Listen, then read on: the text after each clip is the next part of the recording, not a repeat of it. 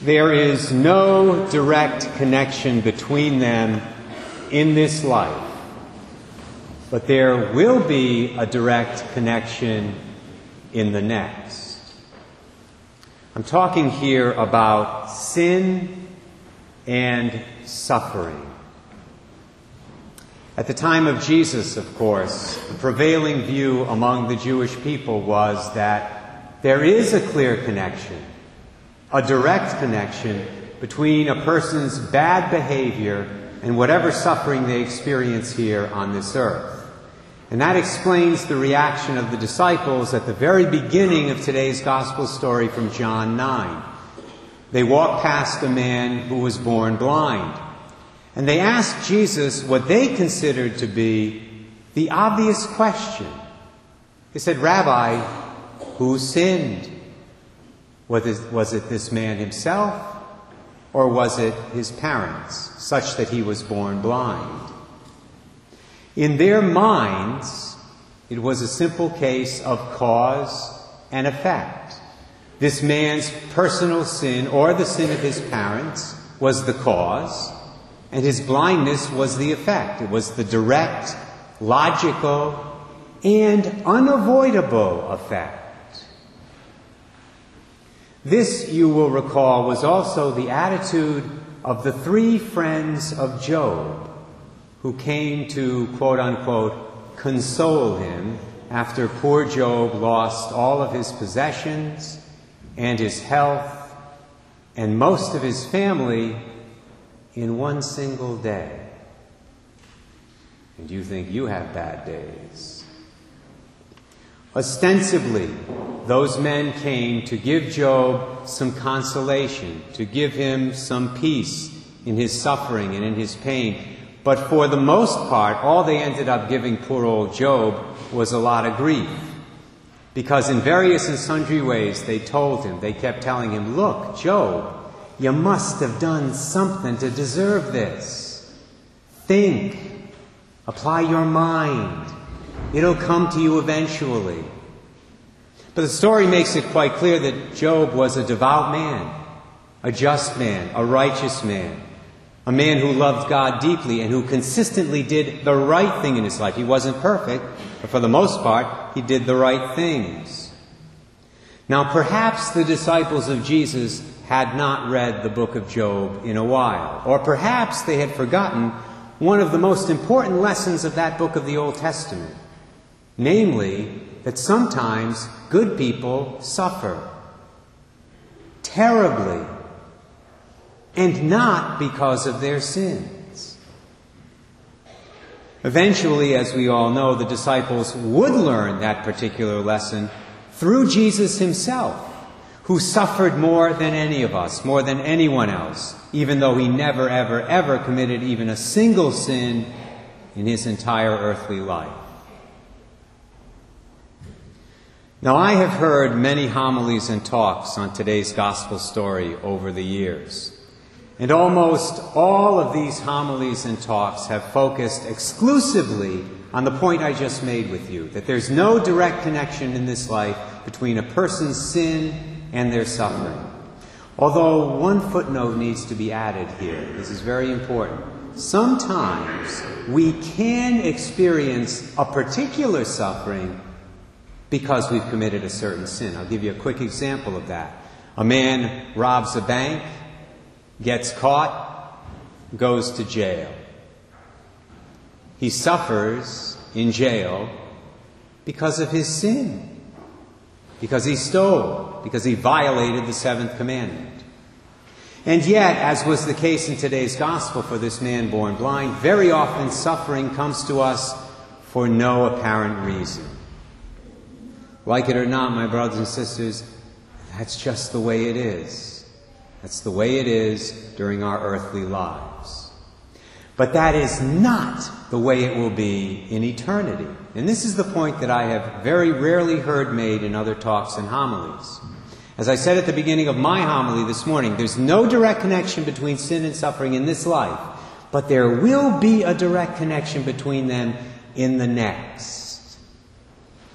And there, in eternity, No unforgiven sin can be ignored. No unforgiven sin can be hidden. As St. Paul tells us in today's second reading from Ephesians 5, and here I quote Everything exposed by the light becomes visible. And in the next life, we will encounter, all of us, pure light. The pure light of God's presence, the pure light of His truth. And that light will expose any unrepented sins we might have on our soul. In addition to exposing all of our good deeds and virtues. That's the good news. His light exposes those as well. Now, the Lord said something similar to the prophet Samuel in today's first reading when he said that we human beings, we see the appearance, but Almighty God sees into the heart. Of course, the good news here is God has given us the means to deal with this situation. Because of the sacrificial death and the resurrection of His Son, we can receive forgiveness for any sin. For every sin we commit after baptism, right now, before we die, in and through the sacrament of confession. Now you might say, but Father Ray, we've heard you speak about confession before lots of times. Are you going to do that again today? No, I'm not. I'm going to give that job to Pope Francis. Our Holy Father gave a magnificent teaching on the importance of confession a few weeks ago, February 19th to be exact, during his Wednesday audience. And I should also mention our Holy Father is a man who practices what he preaches. Have you seen the video? I think it's gone viral at this point. It was taken a couple of days ago in St. Peter's Basilica of the Holy Father going to confession himself. He was taking part in a penance service, and if you've been to St. Peter's, you know they have all these confessionals along the sides of the basilica. And the Holy Father was being escorted by a priest to go to one of those to hear some confessions during this service. Well, he told the priest at one point to wait. And he went over to a priest who was already in one of the confessionals, knelt down in the presence of everybody, and made his confession to the priest. So he's a man who does the things he talks about, practices what he preaches. I'll close my homily today by quoting a few of the things he said in his brief address on February 19th. At the beginning, he spoke about the why of the sacrament. People ask us that all the time. Why do you Catholics go to confession? Why do you have confession? Holy Father said this The forgiveness of our sins is not something we can give ourselves. I cannot say, I forgive my sins. Forgiveness is asked for, is asked of another. And in confession, we ask for forgiveness from Jesus. Forgiveness is not the fruit of our own efforts, but rather is a gift. It's a gift of the Holy Spirit, who fills us with the wellspring of mercy and of grace that flows unceasingly from the open heart of the crucified and risen Christ. Then the Pope confronted the very common objection that we've all heard before, I'm sure. The objection that says, oh, all I need to do is confess my sins to God directly. Pope Francis said, one might say, I confess only to God. Yes, you can say to God, Forgive me, and say your sins, but our sins are also committed against the brethren and against the church. That is why it is necessary to ask pardon of the church and of the brethren in the person of the priest. The Pope also knows that some people, perhaps many people, stay away from confession out of shame, out of embarrassment, even though they know deep down inside that they need to go. Well, he addressed that issue too.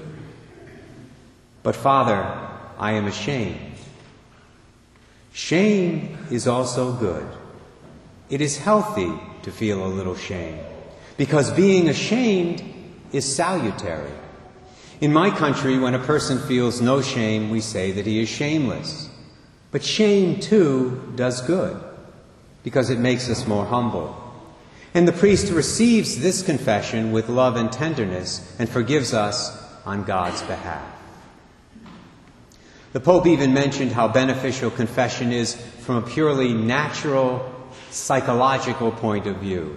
He said, also from a human point of view, in order to unburden oneself, it is good to talk with a brother and tell the priest these things which are weighing so much on my heart. And one feels that one is unburdening oneself before God, with the church, with his brother. Do not be afraid of confession. When one is in line to go to confession, one feels all these things, even shame. But then, when one finishes confession, one leaves free, grand, beautiful, forgiven, happy. This is the beauty of confession. And finally, like every good preacher, our Holy Father encouraged personal reflection and he issued a challenge. He said, I would like to ask you, but don't say it aloud. Everyone respond in his heart. When was the last time you made your confession? Everyone think about it. Two days, two weeks, two years, 20 years, 40 years. Everyone count. Everyone say, when was the last time I went to confession? And if much time has passed, do not lose another day. Go. The priest will be good, even if he's Father Ray. That's not in here, but you get the point. Jesus is there. And Jesus is more benevolent than priests. Jesus receives you, he receives you with so much love. Be courageous and go to confession. Remember, my brothers and sisters, that there will be a direct connection between our personal sins on this earth and whatever suffering we may experience in the next life, either the temporary suffering of purgatory or the eternal suffering of hell. But the good news is that Jesus Christ, our Lord and Savior, in and through the sacrament of confession, breaks that connection. He breaks it. And the really, really, really, really good news is with respect to those sins that we do repent of and then confess, Jesus Christ, our Lord and Savior, breaks that connection forever. Forever.